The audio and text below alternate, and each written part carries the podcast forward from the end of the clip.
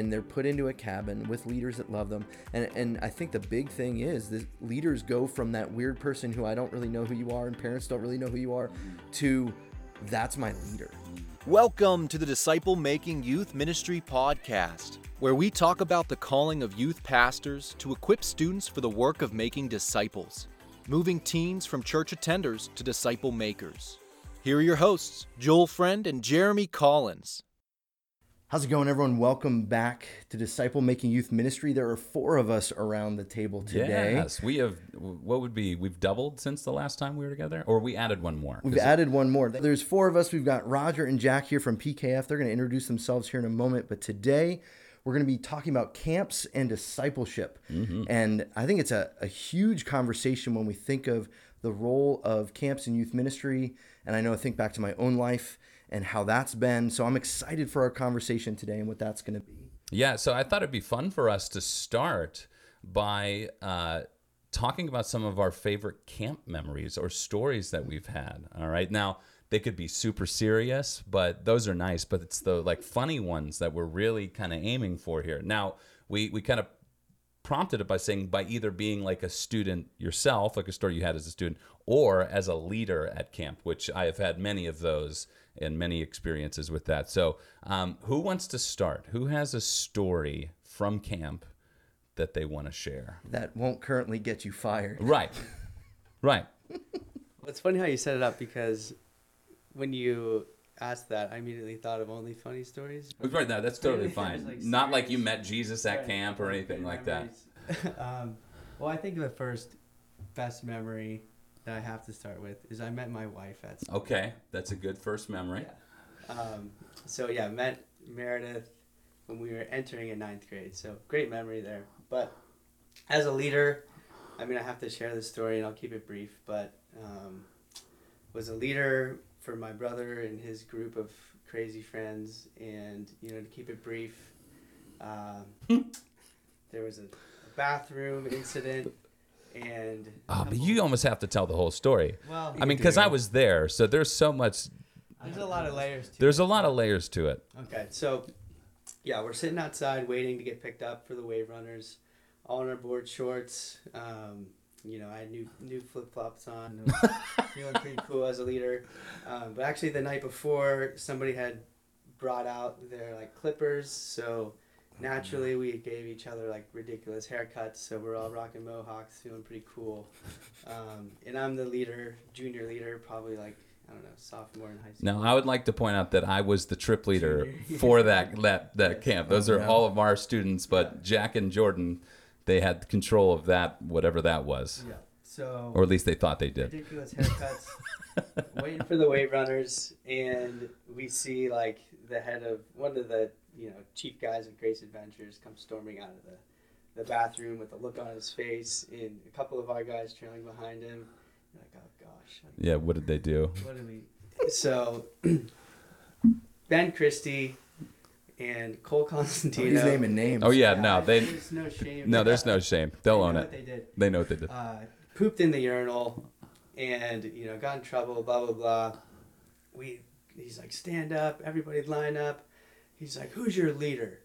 And I'm like standing on the end, like, yeah, raise my hand. but the, like, I mean, we were like all have ridiculous haircuts, and I just felt like so ill-equipped. Anyways, um, they're like, "There's gonna be punishment," blah blah blah, like really hyping it up, and like I didn't really, yeah, I didn't really know what to expect. Like, is this a big deal? Is it not a big deal?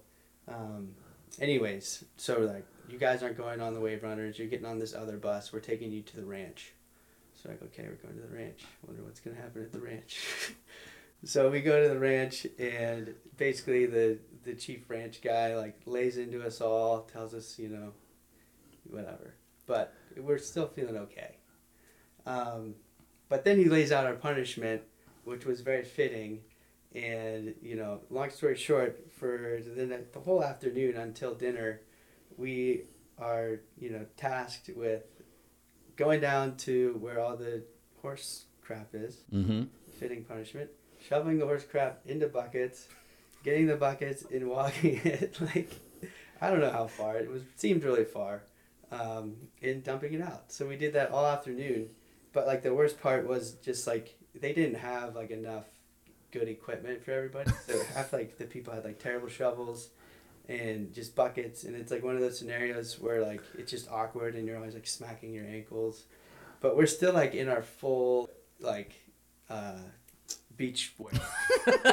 so everybody's like, New flip flops and all. Exactly. That's why I referenced that because they were like white it- rainbows, and I was like all excited about it. But everybody's just covered in horse poop, and it was a very fitting punishment.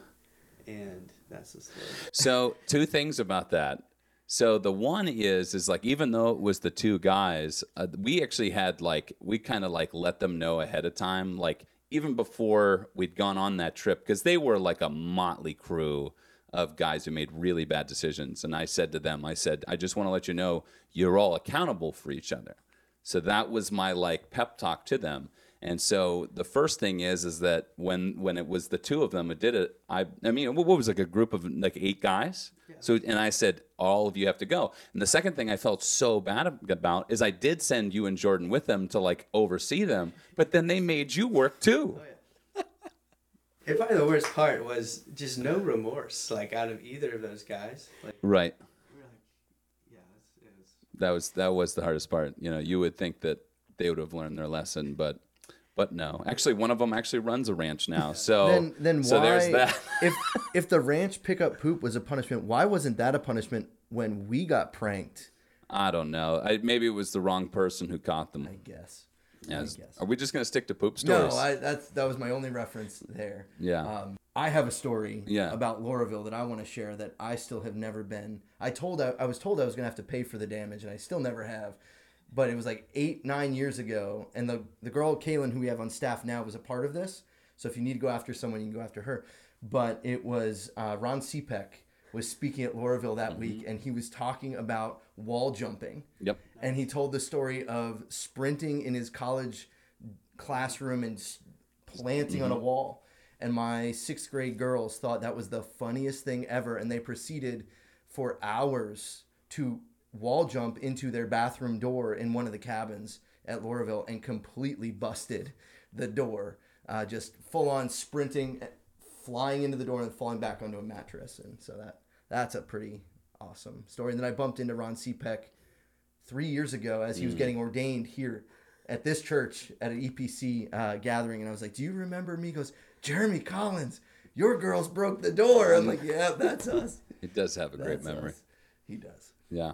I, I, I have I can't think of one right now off the top of my head. I'm trying to you, you took one. That was good that was a good memory too. Um, what about you, Roger? Yeah, I've got a, a story as a camper. Um, this is not this not happen at a PKF camp, and I'm not going to name names because my leader at the time is currently a lead pastor. it's funny how that works. Right. Um, but anyway, we were at a camp in Florida, and I was a, I was a camper, uh, like early high school, and my leader, we're, we're walking through the the breakfast buffet. My leader's like, "Hey, everyone, you've got pockets. Put like put an orange in your pockets. Grab an apple. Like take fruit back to your room." We're like, "Oh, okay." Like blind because he's the leader, right? We're Right. like, "I'm a good student. I'm gonna I'm gonna bring these oranges back to our room." And then we were not staying on this camp's campus. We were staying down the road uh, in a condo, about like seven or eight floors up. And it gets like the, the sun sets, it's nighttime, there are people out on the beach. And my leader turns to us, there are four or five of us in the room, turns to us and gets this big grin on his face and pulls out one of those water balloon launchers and is like, "All right, boys, it's time." And we're like, "What are we doing? Like, we don't have any water balloons." And then it slowly dawns on each of us, like, "Oh, the oranges." And so we, I have distinct memories of like that sliding door to our balcony being open, and like one, two, the two tallest kids were posted up holding that water balloon launcher as tight as they could. And then like my leader was pulling it back and launching. It was like a mortar crew. Like we were calling out like locations. We were like, all right, there's a guy with an acoustic guitar about 300 feet, uh, a little bit to the left, one click Still left. playing Wonderwall. Yeah. yeah. When you To knew what this you were doing, you shot from inside the room so they couldn't see you. Oh, right. man. I uh, th- no, this is terrible. You might cut this, but um, like the the next night, I remember we we had done this like two nights in a row, I think, and the, naturally people started to complain, and so the next night, um, like condo security like knocks on our door, and they're like, "Who's uh who's in charge here?" We all like look at our leader, and he walks over like he's about to take it, and the guy. I specifically remember this because it's a, probably a gray area, maybe even not. But the guy asks, like, "Were you launching fruit off of your balcony tonight?" And my leader looks him dead in the eye and goes, "No, sir, we were not launching fruit off the balcony tonight." And we, he turns around, like they say bye. He's like frustrated. Our leader turns around and he looks at each of us, and we're like, "You, you just lied to that guy. Like, what the heck?" He's like, "Boys." I did not lie because he specifically asked if we were launching fruit tonight. Had he said any time, I would have confessed. Oh my goodness So gracious. We uh looking at it now as like an adult, I'm like, ah, he probably just didn't want to get us sent home Right, from Florida to, right. to Pittsburgh yeah, early. that would have been inconvenient. A little bit. So They'll just have to deal with the Lord. Um, so I, I'm, I'm sitting here, I was trying to rack my brain. I had like a couple. I think um, one was interesting because it was like the sentimental meets like uh, kind of an interesting memory. One was uh, Jason Samuel spoke once, and he had these broken pottery pieces, and like everybody had to like write some sort of sin or some brokenness on them. And it was like Wednesday night of the week long camp, and Wednesday night tends to be the Saturday night of the weekend camp. And uh, for some reason, like every one of my students, it was like 25, was just in utter tears and they were all just like going up and you know the lord's working right remember it, it only works if they're crying right that's how that's how it works at camp and so uh, the very next day i had people come up to me and they were like did someone in your group die?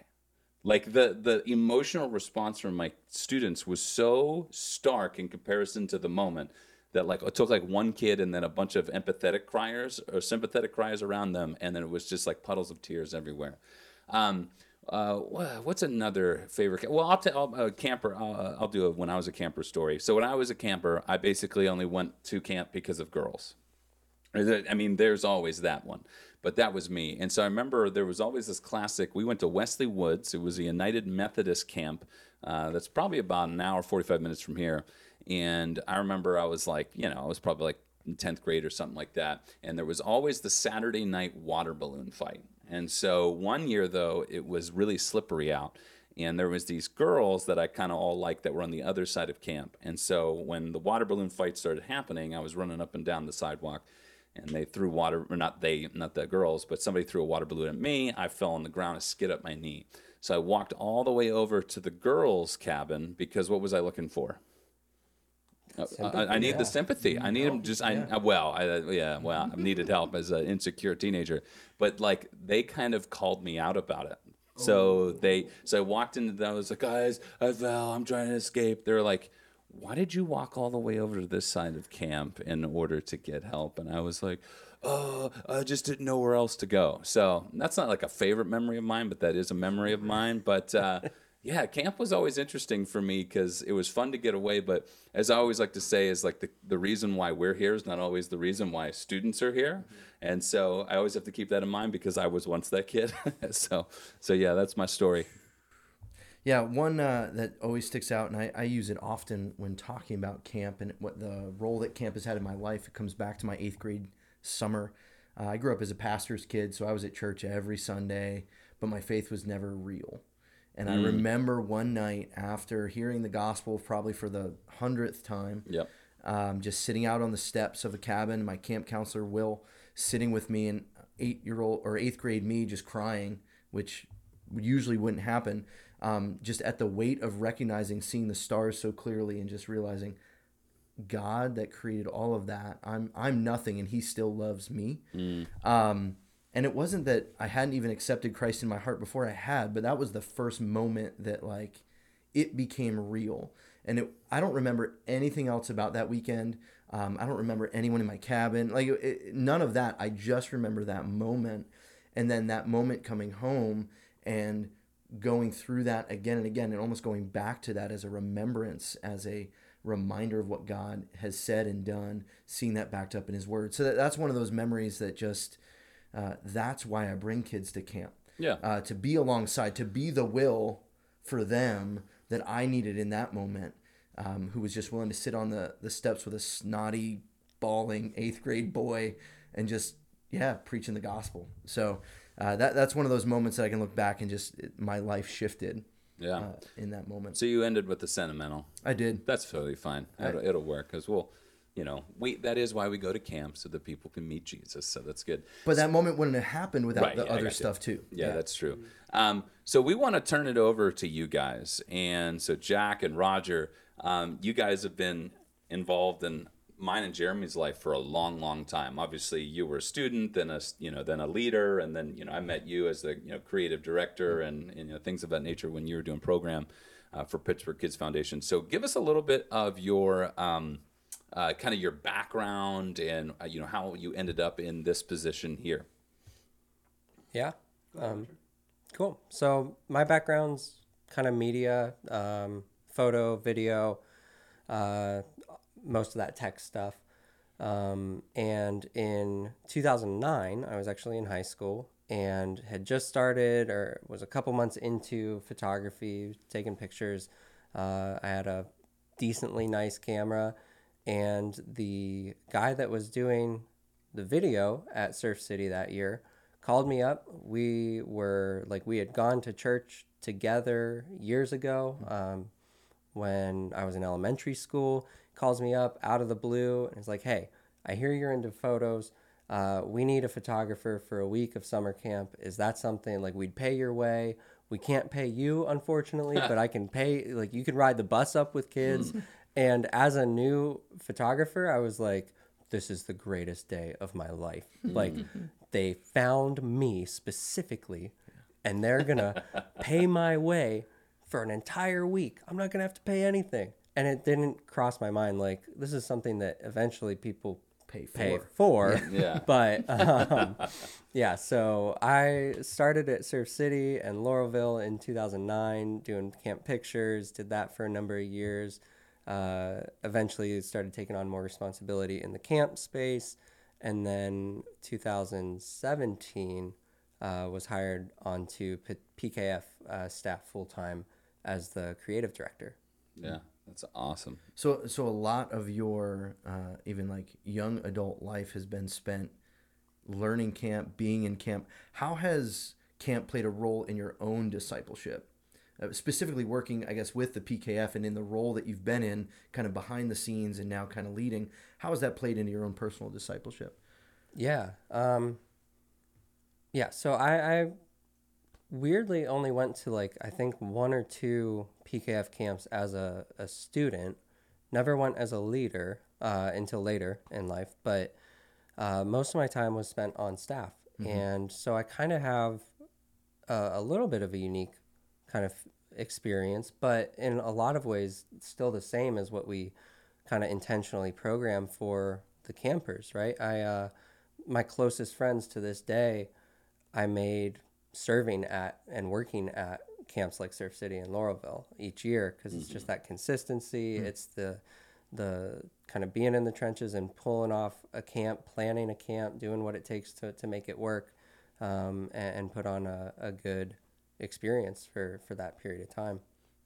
Yeah, so that's awesome. in my life when when stuff has been hard like one of the things that we kind of say over and over again at camp is like they're designed to build those relationships mm-hmm. between students between campers and then between campers and their leaders and when stuff has gotten difficult in my life when when i've been going through like dark times or dark periods or whatever like my closest friend i've been able to turn to those hmm. close friends that i formed relationships with at camp Yeah, so it, it's That's been cool. it's been huge hmm. that's awesome. Jack, what about you? Tell us your story. Now, for those of you who don't know, you have a very strong tie to the Pittsburgh Kids Foundation, and maybe you'll probably share that in your story. But yeah, tell us a little bit about how you ended up where you are. Yeah, so I'm 27 years old. I've been to camp for 27 years. Um, and it's been great. But yeah, Surf City and Laurelville have been a huge part of my life. Um, for that reason, uh, both my parents have been involved in kind of directing and running those camps. So yeah, grew up.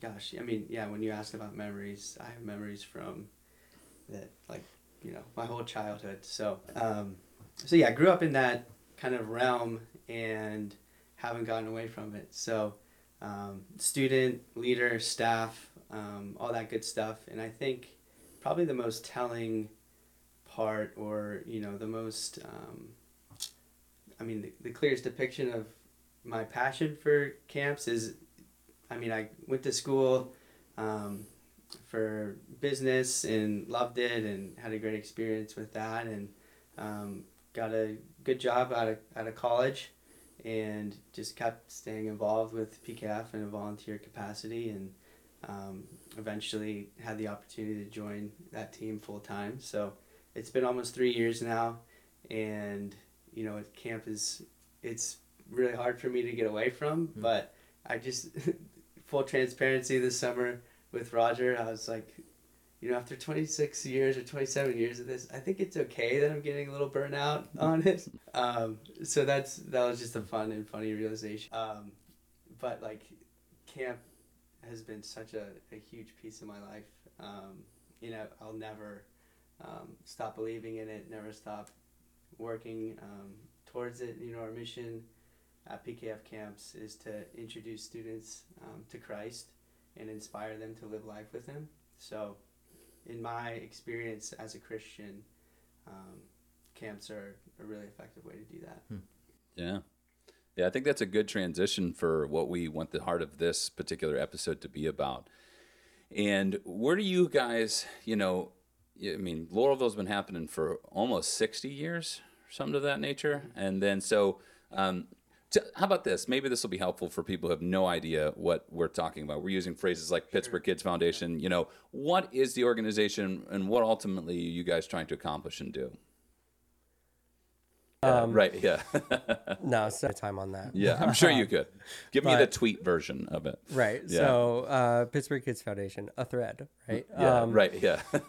no. So PKF or Pittsburgh Kids Foundation is a Christian organization, non-denominational but Christian faith-based here in Pittsburgh.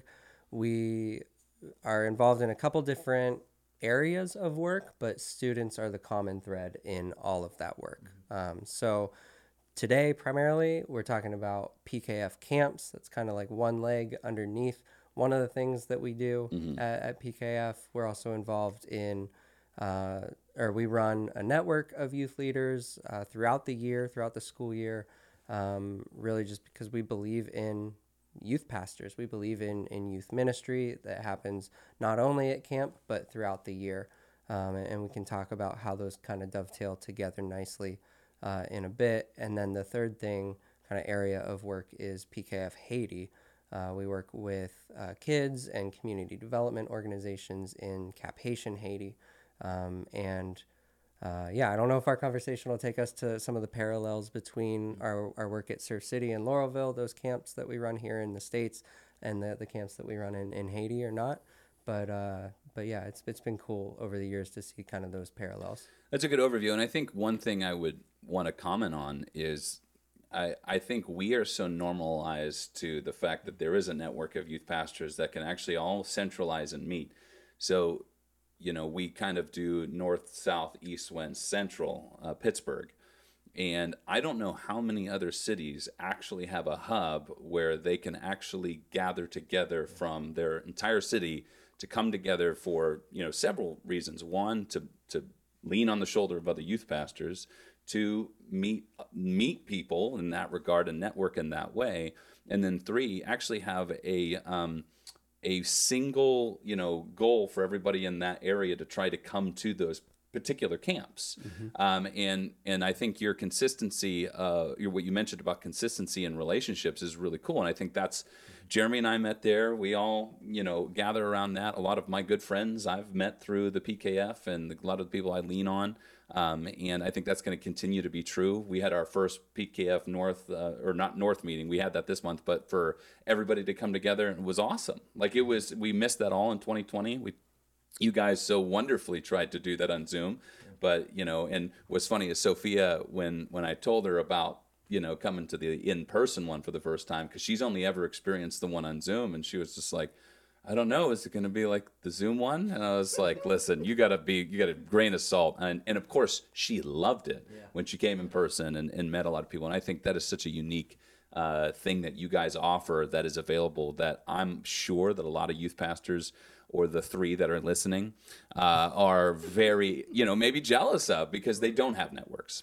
Well, and, and that was one of the things I was so lucky when I first showed up here in 2006 that my associate pastor said, "Hey, go check out." It was the PKN at that time. Yeah, time. PKN. Yeah, it's changed its name about yeah. four times Yeah. since but upon we'll, my arrival. We'll stick with PKF. But yeah, and, and getting plugged in there and meeting so many folks who were in ministry and me being brand new, not knowing anything, 23 years old, right out of college, hopping into youth ministry, um, networking in that regard really, I think, kept me from heading down paths in ministry that might have just been doing stuff I shouldn't be and and be getting to bounce ideas off of other people, build relationships. So it's not just the camp side of PKF that we're appreciative of. That's what we're talking about today. But yeah, get into a network. If you're not a part of a network, um, be the initiator. Call the the youth pastors in your area and say, hey, come to my church and I'll provide breakfast or something. Like who's going to turn that down? But someone's got to initiate that, and I I can't. I can't go through all the ways that's been a blessing in my own life and ministry, but um, you're hearing the fruit of that in our conversation. Yeah, what's funny about that is when I first arrived into Pittsburgh and I wasn't familiar with it, uh, I actually tried to do that. I was just like, hey, we need a network of youth pastors. And actually, Andrew Rowland came to my meeting and we met, we met at like the Applebee's down in the water, in Waterworks. And uh, eventually, at some point in the conversation where I was describing all this, he's like, you know, this exists. and like a hundred plus people are involved in this. And I was like, oh, when's that one meet? And so we that was the that was the day my dream for a network died, and then I just joined what had already existed. So it was good. So enough of that. Uh, let we wanted to hear your guys' heart behind camp and where you guys sense that it fits uh, into the discipleship process. Yeah, so I mentioned earlier that you know our mission at PKF camps is to introduce and inspire. Um, so introduce students to Christ, inspire them to live life with them. Um, so I think what's unique about PKF camps, uh, to a certain extent, and um, you guys can chime in after and, and let me know if we're meeting our goals and things like that, which is great. But what's unique is that students come to our camps um, with friends, obviously, but also with their youth workers, with their youth pastors, um, have a great camp experience, but also they leave and return home with those same students, with those same youth leaders.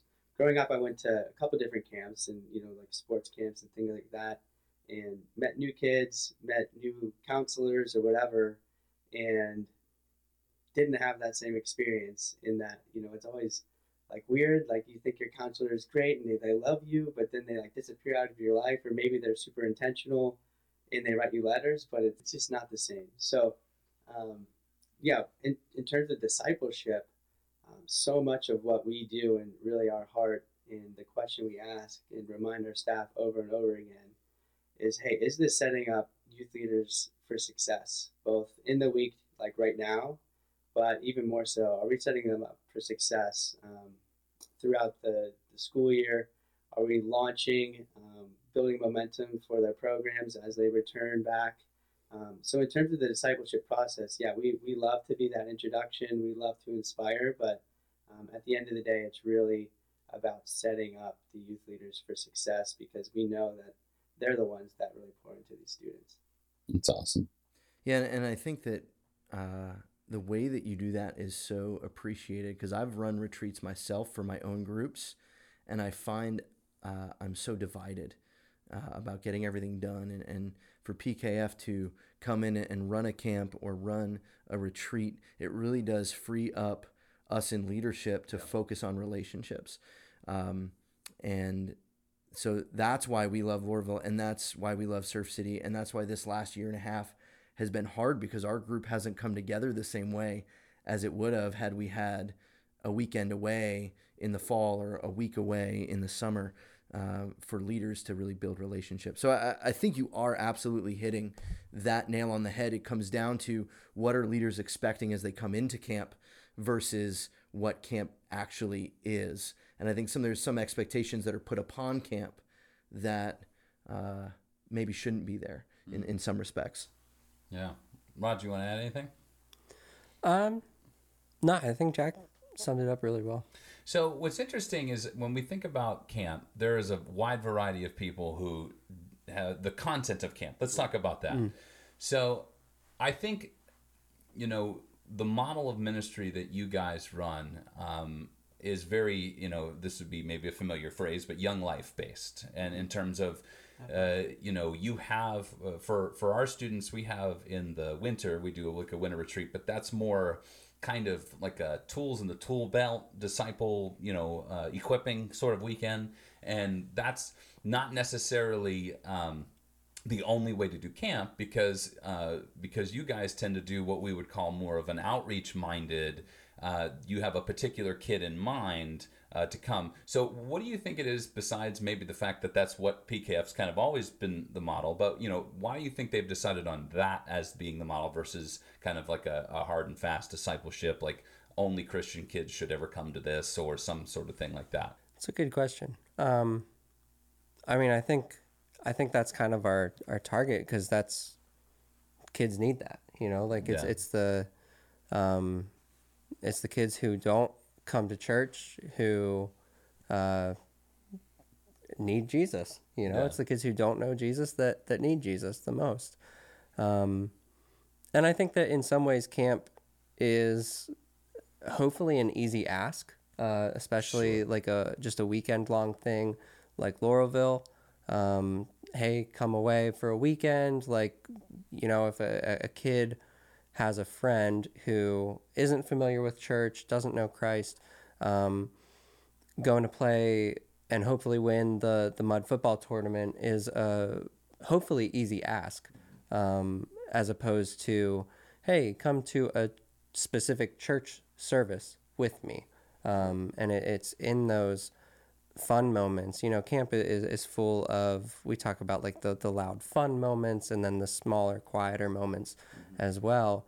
And you get, our camps are designed so that you get a, a good mixture of both. And it's in those still small spaces where um, the Holy Spirit kind of has space to work, kind of. Well, and, and this might be a question more for you, Joel, uh, than even for Jack or Roger. But what I've found is we've talked a lot about attractional ministry and we can draw a crowd, but sometimes those kids don't come back. I've found that if I can get a kid to invite a friend to camp, the success rate of that student then becoming a part of our ministry and coming week in, week out is way higher than if I get them to come to any other fun like event. a two hour event. Yeah. Yeah. Yeah. And, and, and so having that ask be easier gives a, a very specific point of challenging our students, and this is what we do, and I know you do something similar, is to say, hey, we're talking about making disciples. This could be the first step in helping one of your friends come to faith in Christ and be a disciple. And so, if we're serious about making disciples, this is a great first way to take that step. Um, I don't know if you've experienced some of that too, where you've had friends come and then stick after. We had. It was funny enough as I have a student um, who's in my Bible study now that he's a junior in uh, high school, and his first camp he ever came to was Surf City. And it's funny is that the kid he and that invited him isn't as as part of our ministry anymore. So it, I think there is a. I want you know I never thought about that before. You know the idea of we not that we're anti-attraction in the youth ministry i think but if you build your whole foundation of your ministry sure. on that I, I don't think it creates the longevity of success that i think people really crave in this and i love what you had said jack is like we're trying to set up success, and I'm sure it's the long term success of that relational ministry. Mm-hmm. Yeah, I, I wonder, you know, if I went back and looked at my roster of all the kids who've ever come, you know, who has stuck through. I, I'd never really considered camp as a, an attractional model of ministry because I think it's just a so, whole separate category. Yeah, and, and maybe not even necessarily stuck, but even come back. Right. Like I think that's the challenge that we've had when we do big event type stuff. They come for the big event and then they don't come back again. Yeah. Um, but usually you get done with a weekend of camp, um, or even like we did a camping trip uh, this past summer, and we had some friends come that I've never met before, and they're coming to youth group now weekly.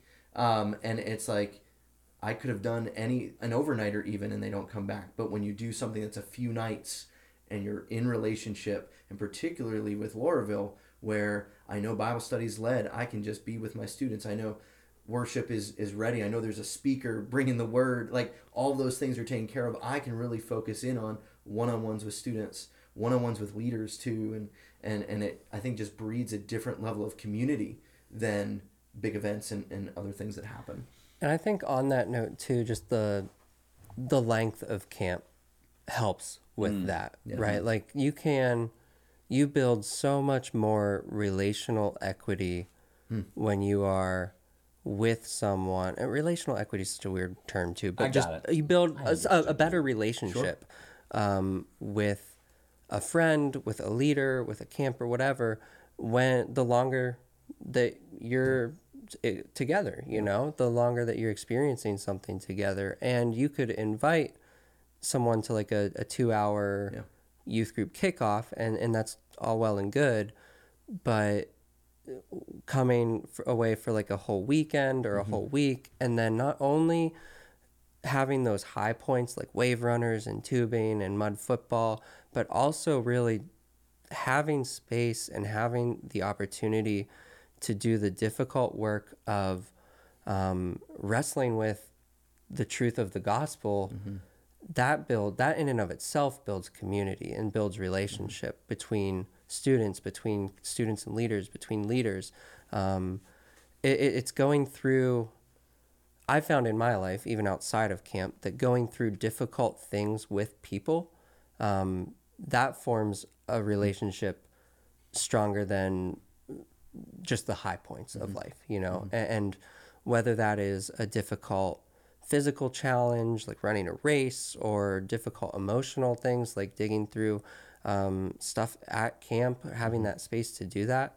Um, it- it's digging through, it's those people that we dig through or go through difficult times with that we have the best relationships with. And I think camp provides space for both the the mountaintop highs like tubing and mud football and all that, um, and also that space to really um, kind of do the do the difficult work and, and but not be alone in that. Go through that difficult stuff with a, a leader or a, a friend. Well, and that's such a beautiful picture of, I mean, that's what the church in Acts was described to be, right? These Christians are being persecuted and hammered at every angle, and the only place they have sanctuary is with one another, and and to form that relational bond. I mean, now camp may not necessarily create uh, persecution in the lives of the people there, but it's the same idea. They're coming with all of this mess and they're put into a cabin with leaders that love them. And and I think the big thing is that leaders go from that weird person who I don't really know who you are and parents don't really know who you are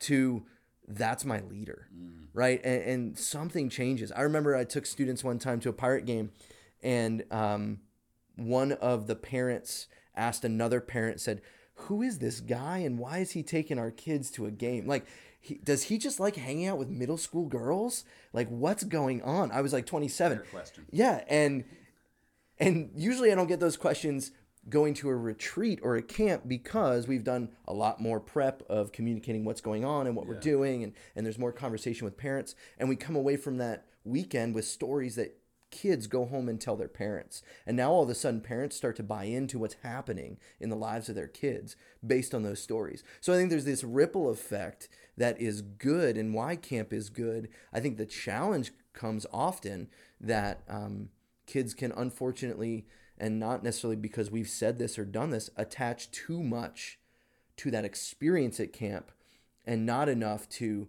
their experience in the word and and they can separate the two um, and we know that that's not the goal of camp, but that doesn't Right, right, sometimes right, mean right, that yeah. that's the unintended pull Duffy, away. Duffy Robbins calls that Tarzan Christianity.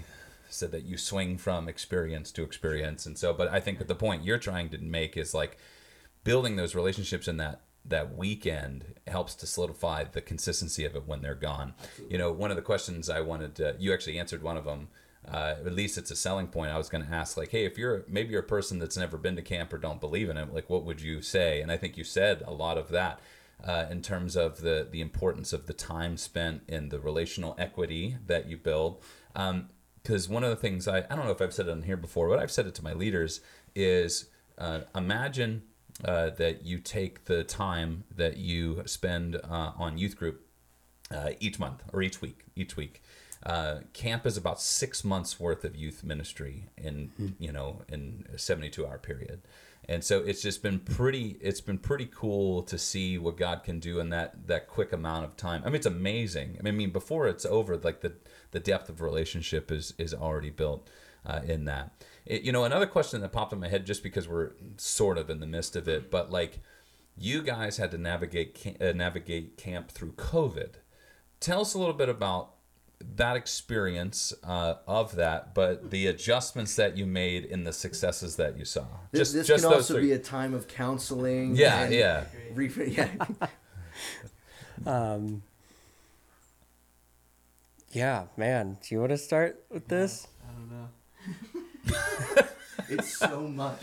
So we c- we you can add it a censor thing in, right? Yeah. You can start bleeping stuff. Okay. Yeah. Yeah. No, I mean, yeah. I mean, just looking back, I think, I guess I'll start here. Um, not having camp reaffirmed for us, Mm. for sure, how important it is. Um, so, yeah, maybe just that in and of itself was a much needed thing for um, maybe PKF camps or. Um, and hearing workers. from youth pastors too um a like hearing from kids messaging us on like our pkf camps like social media accounts like i'm so sad that camp's not happening it's like yeah i am too um but then more so maybe even hearing from youth pastors like both of you guys like we really miss camp. Like we yeah so. Yeah, when we started the season, I that was like the number one thing I said I was looking forward to was actually getting kids back to camp, and because we found that uh, like we missed a whole year and a half of camp, and so I have kids who don't have any category for that, and so I have a sophomore who joined us in the middle of COVID who's like, "You go to camp?" yeah, Like he's so that? he is. But they probably so also think it's like excited. tents, too. Yeah. Well, he went. We went camping. right, yeah, Yeah. that probably this was camp. No, yeah, and, and and I think that that's what's interesting is it's it's a new season, and like you said at the onset, many sixth graders who haven't experienced anything like this, um, especially Some the of last these kids two have never years. been away from, From home home before at all. That's the Yeah. trouble. That Yeah. that's the thing that That's a I'm, I'm running into too as well. But you know what else? What do you guys feel like you learned as a result? That was one thing you learned for sure. Yeah. What What are some of the like things that you saw that were like, okay, it was this is great to be back, or you know, I think, um, yeah, for me, what I learned was, um, yeah, just the important role that um, camps plays in the, and again, we, we knew this all along, but the important role that camps does play in the year long entire like discipleship journey, um, specifically within the network. So, you know, not only was it a bummer to miss a few camps, and, you know, we can talk about, you know, some ways in which we you know, we were able to do some stuff this summer, which was great, and you know, learned a lot. Did some virtual things, and that was all great. But um, really learned that camps really is truly a catalyst for year-long um, ministry. Um, also reaffirmed in my mind the outreach model in that um, I know growing up, and Jeremy, you can probably relate to this as well, but as a pastor's kid, um, Surf City for me and Laurelville was a place that I knew that um, I can invite my friends to, and that uh, they would feel welcomed. Uh, one of the, kind of the language we use at PKF camps is it's okay for students to feel uncomfortable while they're at camp, but it's never okay for them to feel unwelcomed. Um, so we like kind of work with that in our staff. But yeah, to answer your question a little bit more specifically, um, a learned you know camps matter, but really peel back the veil a little bit and they really matter because they are a true catalyst for year long discipleship. So you guys are like the behind the scenes heroes, I, and and and Jeremy and I only know that because we've seen you in that capacity. Um, I know both of you though love to be in the spotlight, love to be on stage, love to be getting that crowd hyped up. No, I but you guys, uh, I, I love your heart because what you guys do is a lot of that groundwork behind the scenes, you know, training and getting everybody in the right places. And if you guys don't know, these guys run four different weekends uh, from the beginning of November all the way through the beginning of uh, December, uh, save Thanksgiving weekend. And then uh, typically you run three week long camps, uh, you know, in the summer. So with all of that hard work that you guys do, and with all of the hours of prep and all of the hours of review and, and everything in between, what do you guys think it is for you that makes you go, this was all worth it? There's moments every year, every camp, right? But some stick out a, a little bit more. Um, I think specifically for me, it was week one, camp one of Surf City this past summer. Um, it was in a lot of ways even more difficult of a planning, more intense of a planning process because I don't know, Jack, how many hours we each spent on like government uh, websites and web pages, CDC, like Department of Health, and it doesn't help in this case either that Surf City is in Western Michigan. So Right. we're two Pittsburgh boys trying to figure out what the state of Michigan, what the local health department in the county of Oceana, Michigan, is recommending, then what the CDC is saying we have to do, what the the all this licensing stuff, and and so a- countless hours trying to decipher all this COVID guidelines and stuff, hmm. and and I can't tell you how many times like. Jack and I would be on the phone. It was probably more so me just being like, Jack, is this even worth it, dude? Like, this is such hmm. a headache. This is such a, a pain in the. Yeah, thank you. But, um, and and, and we got to camp and it, it was cool you know like kind of the the same feeling every year when camp is like takes off and it's up in the air and it's running and it, it's fun it's exciting. Um, but it felt a little bit flat for me this year just because it's uh, during the week during this first week right? And then um, i think it was the last night like thursday night or or thursday morning's leader meeting um, someone from a church, like a, a leader from a church from a cabin, was like, uh, "One of my girls wants to get baptized tomorrow morning. Um, can we make that happen?" And we were like, "Yes, absolutely." Um, and and so, wake up extra early the next morning, go down there, and um, this girl had written out uh, her testimony, shared it with her friends in her cabin, and um, actually had a friend as, as she and her leader are standing in the lake, like waiting to to baptize her. One of her friends read just a, a selection of her testimony, and like that's when it it hit me. I was like, okay, like I've had a a pretty crappy attitude at points like leading up to camp even through this first week. This is why it matters. This is why it's important. And as an extra layer of just full circleness, um, my leader in high school, my youth pastor in high school, um, the same one that launched oranges off the balcony, his daughter was the friend that read this girl's testimony.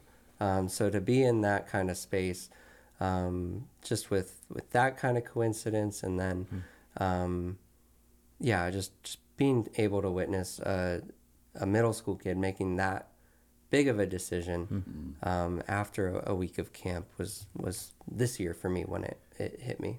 Well, we, we appreciate your faithfulness because I think it can be so hard in the midst of ministry when it gets tough to keep pushing through. And it is moments like that that poke through the darkness and remind us hey, even for one kid, even for one conversation, even for one moment, um, that this is what God's called us to do, to serve. That, that's fantastic. Jack, do you have any anything to, to add to that? Any thoughts? Yeah, Not- I mean, that was that was definitely a big moment for sure for both of us. Um, I guess like yeah, similar but a little bit um, more lighthearted. was this kid was just waiting to.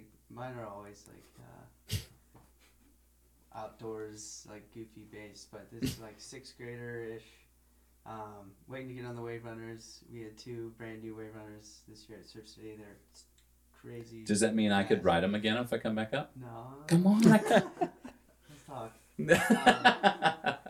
waiting to get on the wave runner, and he's like, "Man, like how fast these go? Like, can I drive? Blah blah blah." Like, asking me all these questions, and then um, finally got around like asking him questions. He's like, "Really, yeah, sixth grader, like total spaz." um, but hey, like, like tell me about your week. How's it going? And like, I wish I could have recorded him and we could play it back on the podcast because it's like the greatest thing ever. He's like, yeah, like it's just really good to be like away from everything at home and to get away from my phone and just to not feel anxious and like Mhm. he just like went off like in the most like you know beautiful way and I was like yeah this is uh it's totally worth it That's awesome. That's awesome. That's the when we get to those sort of stories, that's how you know that you're you guys are doing a great job, and then what you guys are doing for the Lord is not in vain. Jeremy, you want to close this up here? Yeah.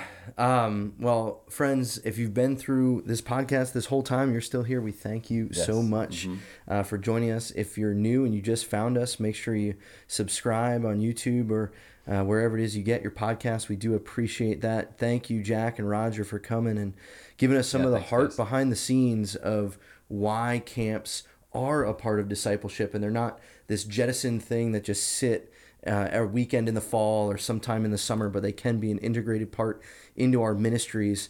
And those of you that uh, are considering whether or not to do camps, I'd, I'd find a way to to put those moments together. Find networks that are doing them.